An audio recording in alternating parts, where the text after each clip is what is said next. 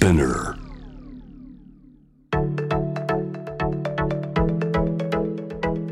伊藤忠 Dear Life, Dear Future Brought to you by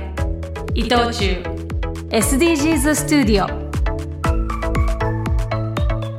伊藤忠 SDGs スタジオからシェリーがお送りしています Dear Life, Dear Future ここからはゲストと一緒にお送りしていきます今回お迎えするゲストは太田裕樹さんです。はいよろしくお願いします。はじめましてですよね。初めましてですね。はい。よく意外なんですけど、あーありがとうございます。私もよく拝見させていただいてます。なんかあのオリンピックの時もあのもちろん大活躍あの太田さんもされてましたけども一応私も小活躍は一応オリンピック委員会とか教育委員会とかちょっと携わらせていただいてたんでいやいや本当ありがとうございました。あとねあのもちろん番組とかでもいろんな選手の方とお会いしさせていただいてたんですけど意外と接点なかったですよねここまで。僕実はあの決まるまでが一番やってたので。そうなんですね。東京っていう瞬間と、はいはい。あのガッツポーズが映像で使われすぎて大体あのガッツポーズで泣いてる人っていう印象なんですよね。はい、それをでパロディした CM に出させていただきました。私クリステルさん役で。あなるほどなるほどなるほど。そうなんですね、えー。なのであんまり僕は実は2013年以降本当オリンピック直前ぐらいまではあのフェンシングの方はめちゃめちゃ携わってたんですけどオリンピック本体にあはね。実はあの現役戻ったっていうのもあって、なるほど。はい、あの招致以降現役戻って現役終わった瞬間協会長になったりしたので。あ、そういう順そうなんですすね。ね。なのでるほとんどこうオリンピック本体に触れる機会っていうのがあんましなくてですね。はい。あ、そうだったんですね。じゃあそこはまあこれからいろいろとこれからそうですね、はい、これから今今 IOC の委員として、はいえー28年のあのロサンゼルスまではあの委員として活活動していくっていうはい形ですね。はい、はいなるほど。あのーまあ、7月に、ね、エジプトで行われましたフェンシングの世界選手権なんですけれども江村美咲選手が日本女子初の金メダル、あの本当にね史上初のメダルたくさん生まれましたけれどもかなり今フェンシング界も盛り上がっていて。そうですね、本当にあのメダル4つを一大会で取るっていうことってもう過去なかったのえで。ええで、まあ、今あのそれこそ武井壮はい。会長が、えー率いてくださってますけどその前が私で、はい。それから遡ること、まあ、本当3代前ぐらい2003年ぐらいからこのままじゃいかんと、フェンシングがこのままじゃダメだっていうことで当時の協会長と役員の皆さんがもう大きく舵を振ってもう日本はいいと世界で勝てる選手を出すんだっていうことで舵を切って約20年でようやくこう世界の強豪との仲間入りができたっていうことなのです。はい。わあすごい。そうやってこう遡って考えるともうめちゃめちゃ感動のやっぱり大会そうですね。だったんですいね。や我々がやっぱりこうぼ僕が会長になってからこうフェンシング自体が取り組みとかもニュースになったんですけどやっぱその前の下地がやっぱすごく長くなてるほど。もうそれこそスポンサーの素の字もない時代えーからだったのええでもう役員がみんなでこうお金を出しながら本当手弁当でやってそれで選手を遠征に行かせてみたいなことがまあずっとあった上での今っていう感じね。ようやくなんですね、はいすね。本当に、そっか。まあでもだからそんな中でですけども去年のオリンピックでは男子エペ団体が金メダル。で開催からまあ今1年が経ってなんですけどもどうですか？東京オリンピック・パラリンピックから1年経ってみてその成果だったりとか、まあ、課題だったりとか。まあ、あのどの範囲で話をするかでも、まあ、大きく変わってくるとは思うんですけども、まああのまあ、ちょっと我々としては、えっと、本当はお客さんの目の前で、えー選手たちにはプレーして、えーまあ、させてあげたかったなっていう思いはあるんですけども、はい。当然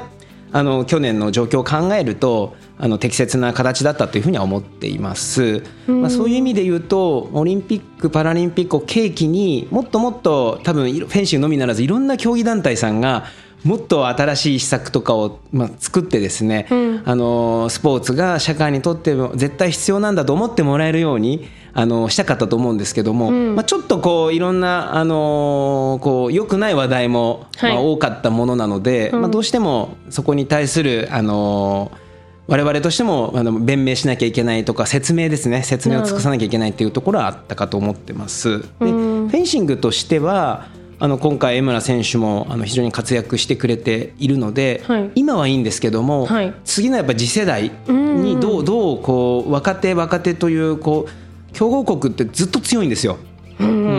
ね。いわゆるポットでの新人で終わらないっていうかなるほど。そのサイクルをどうやって作っていくのか。まあ、我々こうもうどうやってエコシステムを回していくのかっていうところが、まあ、そんな簡単ではないので、あそのためにはね。はい、そのためにはやっぱり指導してくれる、まあ、いわゆる学校との連携だったりとか、はい。ナショナルチームの連携とかもっと言うと資金的なスポンサー。でスポンサーの人にとってはやっぱり社会に必要とされなきゃいけない、まあ、こういったあのやっていかなきゃいけない問題ってのはまだまだいっぱいあるだろうなというふうには思ってますね。そうなんですね。やっぱりまあスターが生まれたから起きた奇跡で終わらせたくないですもんね。そうなんですね、でやっぱりその、まあ、どの競技団体もそうなんですけども、はい。まあ、27個金メダルがありました、東京と、はい。27個、団体競技合わすと、オリンピックの金メダリスト、分かんないです、ちょっとよ4、50人いますと、じゃあ何人覚えてますかってなると、その取ったことは覚えてても、まあ、誰が取ったとかどの競技が取ったってやっぱり人の記憶ってそんなに長くは保つのは難しいので、そういったこう鉄熱い瞬間により次への施策っていうのを打たなきゃいけなかったと思うんですけども東京ちょっとああいう状況だったので、はい。施策を打つにもちょっと打ち切れないっていうのは難しかったんじゃないのかなっていうふうに思いますね。え理想で言えばもっとどうしたらよかったですか？あの時。まあ理想で言うとトーンと取りました。もうはい。取った瞬間大会はめるとかですね、ファンベースを作っていくべくまた見たい人たちをそのたそのその人を見るための大会を作っちゃうそうですね。だからまあ全日本の日程をずらすとかもそうですよね。もともとずらしてたんですよ、はいはい。で9月にもう全日本やるっていうので受けてたんですけど、やっぱり無観客にせざるを得ないよねとか。そうか。そういうふうにしてやってしまうとなかなかこう盛り上げられなかったんですね。続かないっていうのはあのフェンシングのみならずいろんな競技団体が多分めちゃめちゃ頭痛かっただろうなというふうに思いますね。なるほどね。やっぱりもう選手にとっては本当にあの苦しい大会になっていたっていうのももちろん当時もすごく報道されてましたけどもオリンピック・パラリンピックが終わった後もかなり大変なことがいっそうですね。通常のオリンピックはオリンピック終わった直後っていうのはもう本当選手たちスーパースターになるんですけども、あの例えばパレードをしたりとかって、でもなかなか今回その、まあ、COVID の場合はそれが、まあ、密になりなるのを作ってはいけないっていうことなので、まあ、思った通りのあの今までのオリンピックとは違う向き合い方をしなきゃいけなかったのは、ね。まあ、役員の方々も頭痛かったと思うし、選手たちも本当にあの厳しい状況下の中で世界中の選手たちが本当に制限のある中であの頑張ってくれたオリンピックじゃないかなと思います。うん。まあ、先ほども話話ありましたけど太田さんは去年の8月からオリンピックの開催やえー改革にアスリートの意見を反映する役割を担う IOC、国際オリンピック委員会のアスリート委員に日本人として初めて選ばれたということなんですけれども、ちょっと変わった格好で選挙活動をされたんですよね。そうなんですよ。あのまあ目立たなきゃいけないんですよね。はであのまあ、選手たちは、ええ。まあ選挙にオリンピック来てるわけじゃないですよねと、当たり前だけど試合しに来てますと、あはい。まあ、選挙は一つの、まあ、投票するのは、まあ、おまけみたいなものなんですね。言ってしまうと。えええで選手だけが投票できるのがこの選手アスリート委員の選挙なんですね。え。そうなんですね。30人世界中から出ていて、はいえーまあ、僕と同期なのがパウ・ガソルって NBA の選手だったり、はい。まあ、フェデリカ・ペレグリーニっていう本当競泳の選手でもう本当フォロワーが700万みたいなそういうなんか人たちはい。と僕 脅威ですね。はあのやらなきゃいけないわけですよ。はい。でこれは参ったなっていうふうに思って、じゃあどうやって知名度ひっくり返すかっていう時にあのワークマンに背中にファンがついている、はいウィーンってあのよくあのふわっと広がるはい現場とかイベント会場とかで来ておられる方いると思うんですけど、涼しいやつですね。はい、でまず暑さ対策が必要だと、はい選手村は35度とかなんでああそんな炎に。天下で僕はええ外国人の人に声をかけ続けるわけですよね。なるほど。なのでまず暑さ対策になるのともう一つはこう、まあ、ミシュランマンみたいにこうモコっとなるから、目立つと。確かに。はい、もうこの2つで、もう僕はこうずっと朝6時半からせみんなに「グモーニング」とか、なんかこ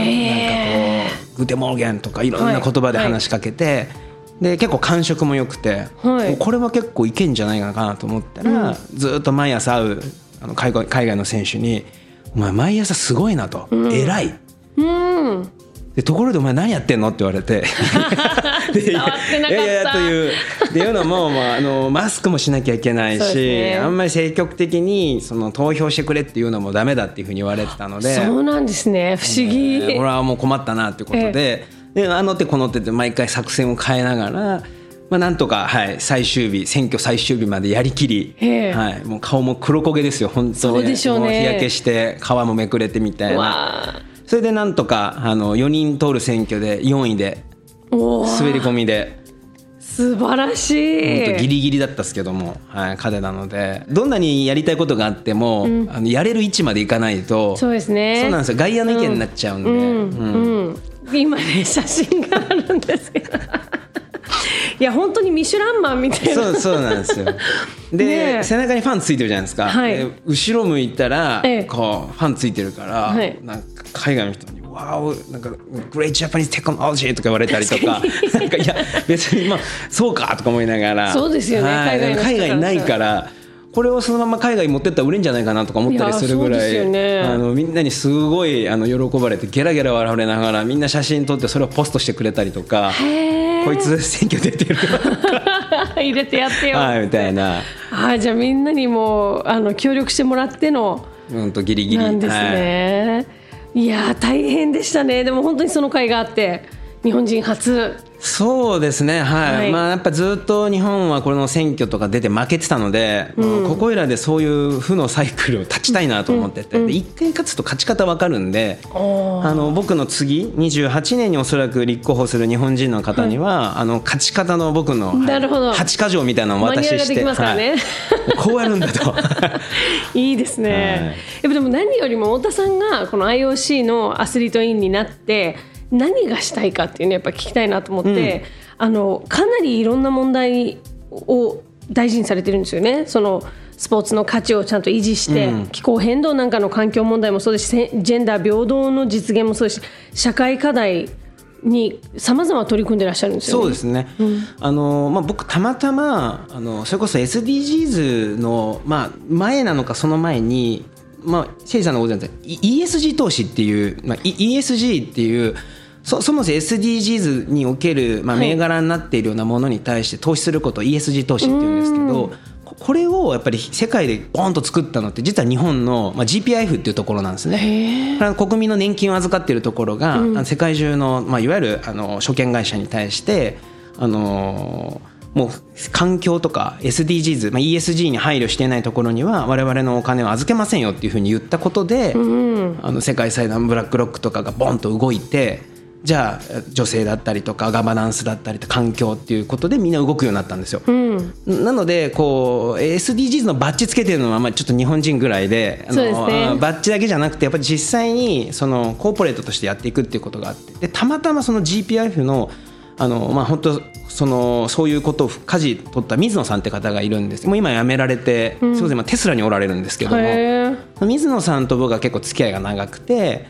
あのもう56年前ですかね、もう太田君これから SDGs だからあの結構環境とかそういうのを見てた方がいいよって言われて「えななんすかそれ?」とか。で当時まだ誰も知らなかった頃のグレタちゃんを教えてもらって、本当彼女とかをあのもっとこう刺激受けた方がいいよって言われて、そそういうのを受けてなんかオリンピック見ててもあの新しく建物建てるとかそういうのじゃないオリンピックってもっとできんじゃないのっていうふうに思って。で実際にあのやってるオリンピックもあるんですよ。うん。ユースオリンピックっていう、まあ、若手のオリンピックなんですけど、はい。そこは、えー選手村大学の寮ですとか。うん。で大学の寮の建物は学生と IOC のアスリート委員が行って みんなでコンコン作ったりとか。でスケートリンクも天然の氷でやったんですよね。へえだからそのスポーツに環境を合わすんじゃなくて、うん。環境にスポーツが合わせるっていうものはその決してた対価ではない。あのい。わゆるこのステップバックではないっていうところをこう唱えているオリンピックもあるんで、だんだんここからいわゆる通常のオリンピックもそういった環境に配慮して環境に優しいものに、うん。まあ、していくべきだろうということを思ってたので、はい。あのーまあ、パリとかもそれに向けてやろうとしてますし、まあ、LA とかも選手村を大学の UCLA の大学の寮を使ったりとか今までないものを環境負荷がた高い新しく建てるっていうものっていうのはもう今後のトレンドではなくなってくるだろうなっていうふうには思いますよね。東京の時もそれできたんですけどね。結局カンカンゴン建てちゃいましたねいっぱい。そうそうなんですよね。うん。なんかそういうもっとこうオープンな考え方でいろんなこのオリンピック・パラリンピックっていうものをあの見ていくことによっていろんな課題を解決していこうということなんですね。そうなんですよ。でやっぱ僕オリンピックは一つのショーケースだと思っていて、はい、オリンピックでできるなら他のところでもできるよねってあるんですよ。でオリンピックの経費の使い方とかいろいろ話題になるんですけども、はい、やっぱり目立つからなんですねあれは。うん。でもっといろんな 多分あの問題視しなきゃいけないものって世の中にたくさんあっても、ええまあ、目立つものニュースにしやすいものってどうしても目にこうつきやすかったりする中で、うん、オリンピックがちゃんとあの世の中にとってあの正しい形で見せていくことができれば、うん、いろんなスポーツイベントのみならずいろんな祭事いろんなフェスも環境問題に寄り添うような形であったりとか作って壊してじゃなくてどうやって再利用したりとかっていうことを考えるきっかけになるようなオリンピックむしろオリンピックやってんだから我々もいいじゃんじゃなくてオリンピックができてんだから我々もちゃんとしなきゃいけないよねっていう、はい、やっぱ影響力が大きい分責任も大きいんだろうなっていうふうには思ってます、ね、なるほど、うん、なんかあの NFT もすごく今あの興味あるんですよね。もう NFT しかやってない。NFT しかやってない。半年ぐらいはもう Web3、NFT ばっかりやってるんで。NFT 聞きますね。今めちゃめちゃ。あの話題ですよね。そうですね。まあ今その日本はやっぱりアメリカから1.5年から2年遅れてるので、あのまあ少し遅れて今あのようやく日本でもって感じなんですけども、はいうん、まあ本当にいろんな実例がようやく出てきていて。はいなんか日本で NFT って言ったら本当すぐ儲かるとかあのイメージあります、はい、あのシェリーさんが描いたデジタルの絵がすぐ値付けができるとか まあっていう話だと思うんですけども、うん、あの大きいポイントはこう物が人から人に渡った時にもともとちゃんと出した発行のクリエイターさんにお金がこう戻るっていう仕組みがすごく大きいんですね。なるほど。これ多分チケットの転売もそうですよね、はい、今までチケットの転売っていうのはそういうのができなかったよねっていうことができます。うん、でチケットもですね例えば2年後にあるコンサートのチケット、うん、シェリーさんの価値が上がるかもしれない下がるかもしれないよねっていう時に、うん。うん最初にチケットをもう販売して、どんどんこの人の価値があの高くなってくるとあのチケットの値段も上がっていくわけですね、はいはい、そうするとファンの人たちもそれを手放してもいいわけですよ。どんどん手放してくださいと。手放したら欲しい人と買いたい人がちゃんと買いつつもシェリーさんにはちゃんとそこの手数料が入り続けるんでアーティストクリエイターも潤うっていう形なんですよね。なるほど、はあ、でここにある現物もそうですね。これ現物のものって今までだったらメルカリで出品して物を送らなきゃいけなかったんです、はいはい、だけど今後は物を送らなくても NFT で権利だけ売買して最後にその権利が欲しい人だけこの権利をもらえば今まで物流で物が動いていたものの物流が動かなくなるんですよ。そうする意味で、はい、はい、今今ここにあるそのお水がお水を販売するのにいちいちお水を送らなくても最終的にお水を飲む人だけに送られればそはい、その間で転売する人たちはお水の権利だけをそうなんですよ。売り買いす。る例えばそのお水がまあ普通の通常で飲む水だともともとアマゾンさんとか楽天さんでみんな買っちゃうだけだと思うんですけど、多分1年後のものワインとかウイスキーとかもそうですけど。いつか飲めるもの。でこっち発行する人は最初在庫になっちゃうので在庫じゃなくて最初にこう物が売れるっていうふうになるとここも在庫が持たなくていいっていうふうになるとなるほどね。っていうふうにものを見ていくと分かりやすくなってくるっていう。分かりやすい、はい、あのすぐみんな書いたデジタルがとか そのイメージしかなかったです。じゃあの絵をこのなんか小学生とかが描いた絵が何百万になったみたいなイメージだったんですけど、はい、そういうことだけじゃないんですね。いろんなケースがあるのでもうちょっと社会性の強いもの、例えば環境問題 LGBT の問題をこの NFT を持ってると応援してる証になりますっていうものを発行されてもいいと思うんですね、うん、そうするとそれを応援してくれる人が買って私はこれに賛同してますっていう、はい、まあ、昔あったあのバンドみたいな流行りましたね、はい、ゴムのね、はい、ブレスレットみたいな。まさにあれを NFT でやるってことは全然あの起こり得る一つこれはじゃあスポーツの世界をどうやって助けるんですか？僕らあのスポーツっていうと、うん、みんなオリンピック選手とか、はい、えー、プロ選手ってなるんですけどここの裏には99.9%のまだまだ開発というかその本当はもうちょっとしたら出たかもしれない選手たちっているんですよ、でも資金的に苦しくてとかもしくは社会との接点がなくてとかスポンサーさんと出会えなかったりファンと出会えなかったっていうところをこういった NFT を活用してファンとも会えたりスポンサーさんとのマッチングもできるようになったり最低限の資金のえーまあ、足しにもなるっていうようなことっていうのは今まさにそれを準備しているっていうところですね。はい、なるほど。そうすればあのスポンサーとかがいないような少しマイナースポーツだったりとかもうあのあまりまだ知られてないような選手のところにもちゃんと現金が入ってくるようになれば、うん、その人たちが大会に参加してもっともっと活躍できて注目を浴びることができる。そうなんですよ。そうするとその選手が持っている NFT 自体がこうプロジェクトとすると、あこの選手このプロジェクトに入ってるんだってなるとじゃあ私も買おうってなるわけですよね。なるほど。そうすると買うと NFT の価格が上がるっていうふうにするんですでこれをあの国境を越えてなんか今までってスポーツのファンって国を全部、はい、国対国なんですよ。じゃなくて、はい。このなんかもっと地域ですよね。そうもっとこう、うん、NFT でフランス人の選手が勝っても喜んでくれるコミュニティでありたいとかああなるほど。だから今まで国とかしか通貨発行権がなかったものをコミュニティで出せるっていうのが、はいこの Web3NFT のまあ革新だと思うので、うん、ここはあの面白いと思います確認ですけどフェンシングの太田選手ですよね。そうそうそうそうなんですよ最近ずっとなんかの経済学者みたいな話がずっとめちゃめちゃ勉強になってますけどいやいやいやでも分かりやすく伝えるというのことは、はい、あのフェンシングを伝えるのが難しすぎたんでフェンシングを簡単に伝える癖ができると、ええ、Web3 とか NFT を簡単に伝えようっていうこう こういう、はい、競技を通して学んだこと。もしかしたらリスナーの方があれ誰聞いてたっけってなってるかなと思って。すいません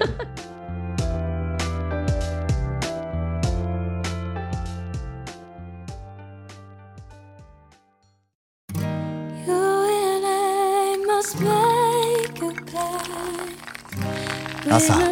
美味しいコーヒーを飲むこと。頼んだ荷物が予定に間に合うこと。決まった時刻に飛行機が飛んでいくこと。一人で暮らす祖母の家の近くにコンビニがあること。地球の裏側に新しい道ができること。目の前の人の喜ぶ顔が見られること。誰かのために働けること「ディアライフ。当たり前のことがずっと当たり前であるように。暮らす愛する商いする。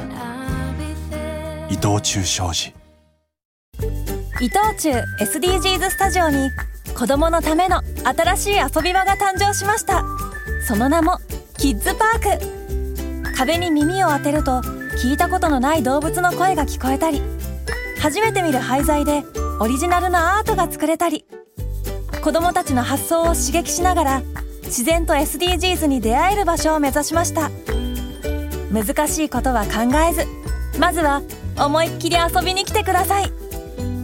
青山の伊藤忠 SDGs スタジオキッズパーク入場無料事前予約制です。詳しくはホームページで。